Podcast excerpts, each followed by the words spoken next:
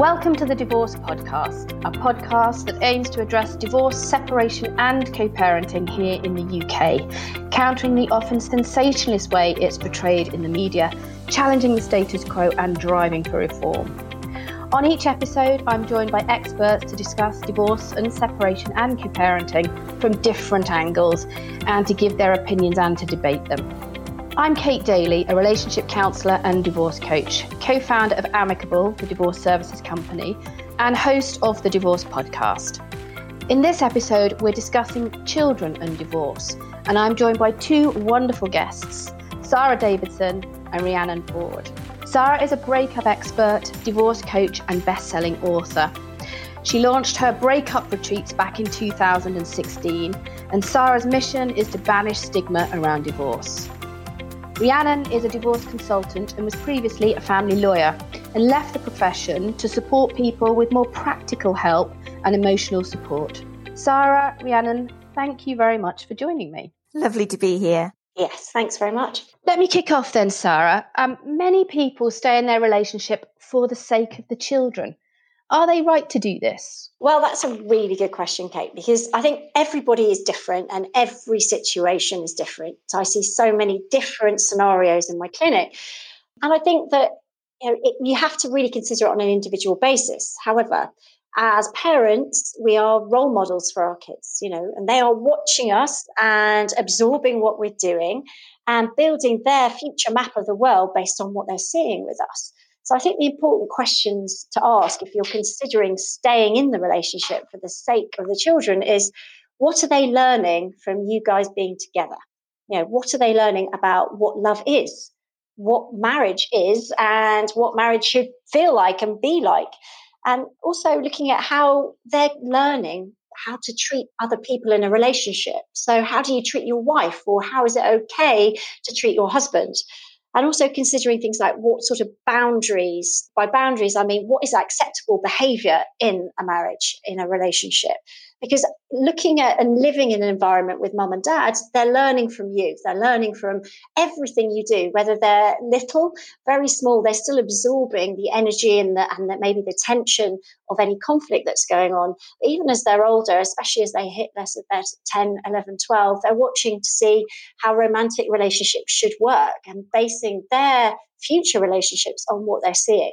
So I think that's all really really important to consider as you're thinking about whether you should stay for the sake of them, is looking at from their perspective, what are they actually learning from you? So effectively, you're role modeling their future way they're going to interact in relationships, you mean? Yeah, I think we are role models for our kids, you know, and everything we do, but especially in, in a marriage, they're learning what to do and what not to do. And you might find that some children will rebel against what they've seen and do the complete opposite. But you might also find that some children learn bad habits. And often, if you look at adults, you can see back as to why some of the behaviors they have now is because their parents did things in a certain way. And it's their learned behavior what they felt was acceptable or just the way to do things. And they've never questioned it because that's their only experience of that marriage relationship. So they're taking their learnings and then using them themselves as they grow up. And you might find that plays out in teenage relationships, maybe in their early 20s, but you will definitely see patterns that they've learned as they get into, into marriage when they're older. And Rhiannon, do you think there's ever a case for staying put in the marriage then? I think it's got to be a personal choice, really. I mean, I agree with everything that Sara has said there. Parents have a big responsibility to be, you know, important role models for their children. I think I'm sure there are personal reasons that some people feel that they, they need to stay together. But I would always worry about whether that would be the right decision, not just now, but also moving forward, not just for the children, but for themselves. So I think it's a very difficult one. Yeah. Mm-hmm. And Rhiannon, telling the children that you're going to get divorced or that you're separating has to be one of the most difficult moments in the whole breakup process. Is there a right time to do it? At what point in that process do you believe it's it's appropriate to tell the children what's going on? I absolutely agree with you that it's such a difficult conversation and actually many of my clients are more nervous about that conversation than they are often telling their spouse because they feel obviously as parents they want to do the right thing for their children. What I tend to be very cautious of when I speak to clients is I do advise them not to rush into this conversation too quickly. I think for a lot of people, because it's so difficult and uncomfortable, there is a risk that the parents could sort of rush into it to sort of get the conversation done so they know that they've got over that difficult conversation what's the right time depends on the circumstances of the family, I would say. Every case is different. Everybody has different circumstances. So what tends to happen more often than not is the decision to divorce is made by one of the couple. And so obviously a conversation needs to be had first with the decision maker, with their spouse, then to tell them that they want a divorce. And that other spouse needs time to process that information. And, and both of the couple need time to catch their breath and have conversations between themselves before I think they should bark on discussing how, when and what to tell the children. So I think it's, you know, it has to be sort of approached in a, in a very sensitive way. I think it also can, depend on the ages of the children. So what I tend to advise my clients is really young children need to be protected. Well, all children obviously need to be protected, but really young children, I advise to protect them from the, the adult relationship dynamic and difficulties for as long as possible. However, what I have found is with teenagers, they are particularly sensitive. They probably understand a lot more about, you know, the arguments that mum and dad have been having, perhaps have overheard some, some sort of upsetting conversations and are wondering what's going on. So sometimes it can be more helpful for older children, obviously on an age appropriate way and not giving them too much information. But sometimes it's helpful for them to be told that mum and dad are splitting up slightly sooner than really, really young children. My advice is always for the parents to have conversations between themselves so that they're on the same page. And if at all possible, for them to talk to the children together so that mum and dad are coming at the conversation as a, as a united force. And, and going back to your question of when's the right time, it depends really on the circumstances that I've already mentioned, but also one of the important factors that comes up a lot with my clients is they want to make sure it's them that tells the children. So they obviously want to avoid a situation, understandably, where the children might find out by default so one of the parents may have spoken to a friend or a family member or, and it, it may have sort of, you know, suddenly somebody thinks the children know already and then discusses things with the children and actually the children haven't been talked to by their parents. And that can be obviously very awkward. I mean, one of the things we often say is that for little children in particular, until something is changing for them, so one parent perhaps is moving out or something else is changing, then it's it's best not to say anything until another catalyst happens where you have to explain the circumstances.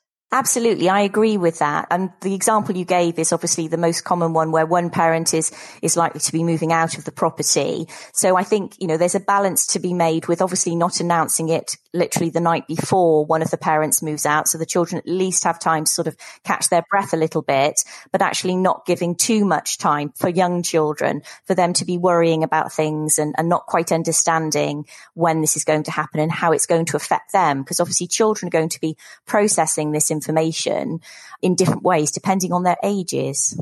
Yeah, and, and that's an important point, isn't it? I mean, Sara, let's talk about ages and stages. Are there different ways of telling younger children versus older children that you're separating?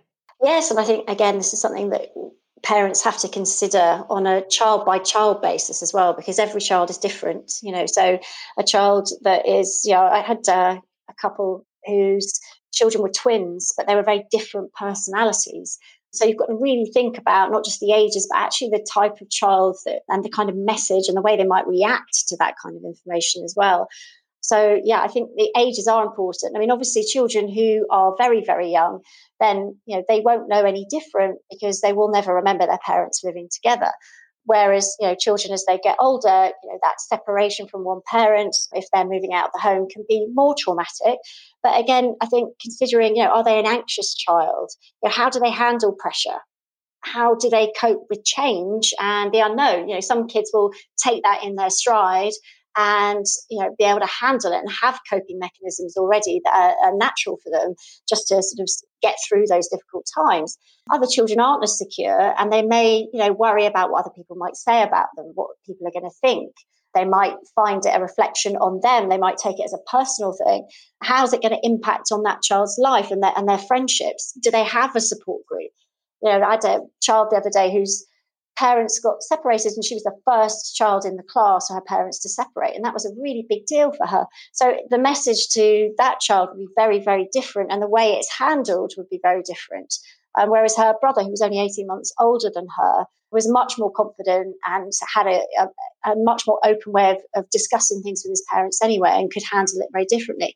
So i think yeah, the advice is generic as far as you know. It's got to be reassuring. You've got to tell them that they're loved and it's it's not their fault because children of all ages might you know come to the conclusion it was something they've done, and obviously we want to make sure that they feel that it's not their fault and that they're still going to be loved by both parents.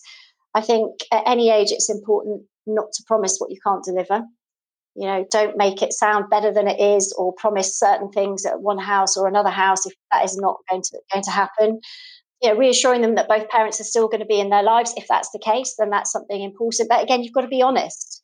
You know you've got to be very clear on on some things. Identify what's going to be consistent i think is very important because knowing that they're going to still be going to the same school or you know that there's some consistency. It's not all change because change can be very unnerving especially for, for some personalities and then focus on the positive as well with children know, making sure you know for little children younger children you can focus on them having two bedrooms two sets of toys maybe even two Christmases if you're going to do that separately. Because, of course, Father Christmas will come twice uh, if you're divorced, as long as you let him know. and then, you know, not going into all the gory details, I think, even if they're older children, I don't feel the pressure to, to overwhelm with all the details at this stage because the first time you sit them down and talk to them, it's going to be a lot just to take on board. So you don't feel the pressure to sort of explain everything and how it's all going to be because things will evolve and you can always sit down again when people have had time to adjust. So I think yeah. that's, that's really important.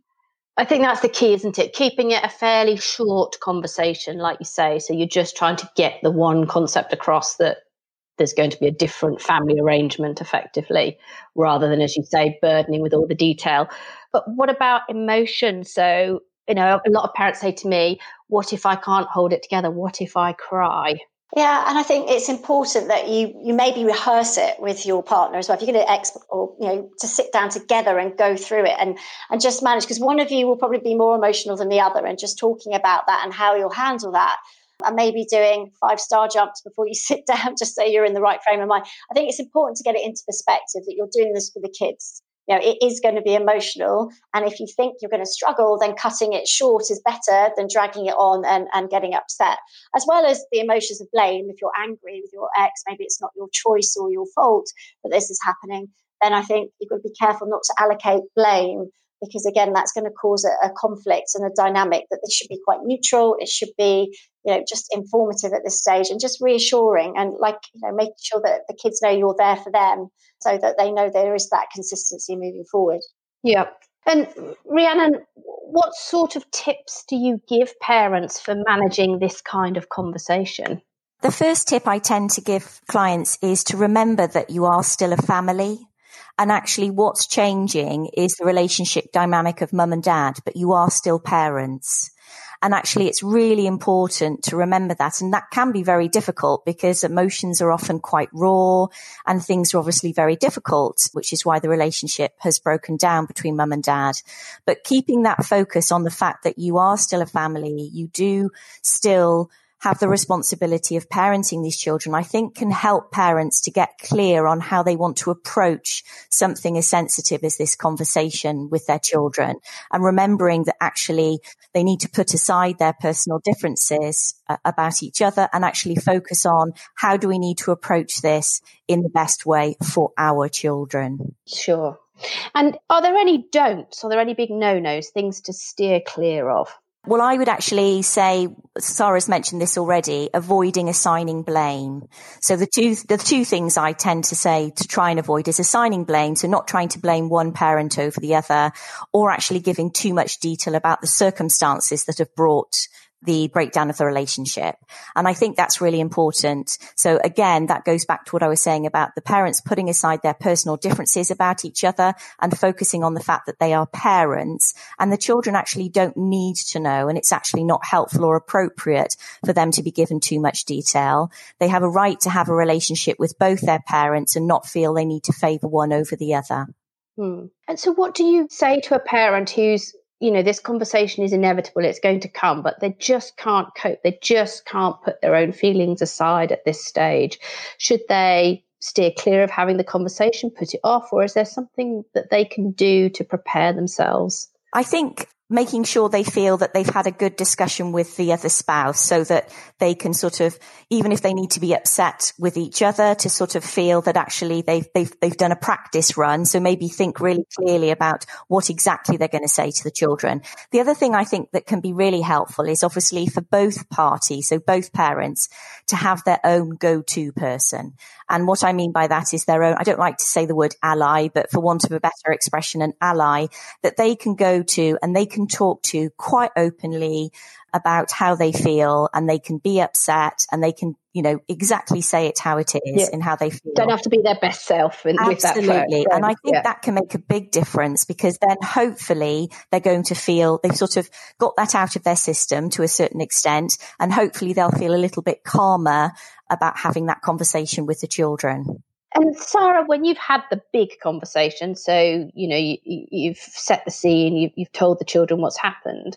What happens next? Is it a one-off conversation, or is, is this something you have to have several bites at? I think you need to make sure that the children know they can come and talk to you, ask you any questions, and that you're always going to be there for them to talk about this because the children won't, and especially depending on their ages, the younger children, they, will take them a while to process it. And the older children will have questions that maybe they don't think about at the time.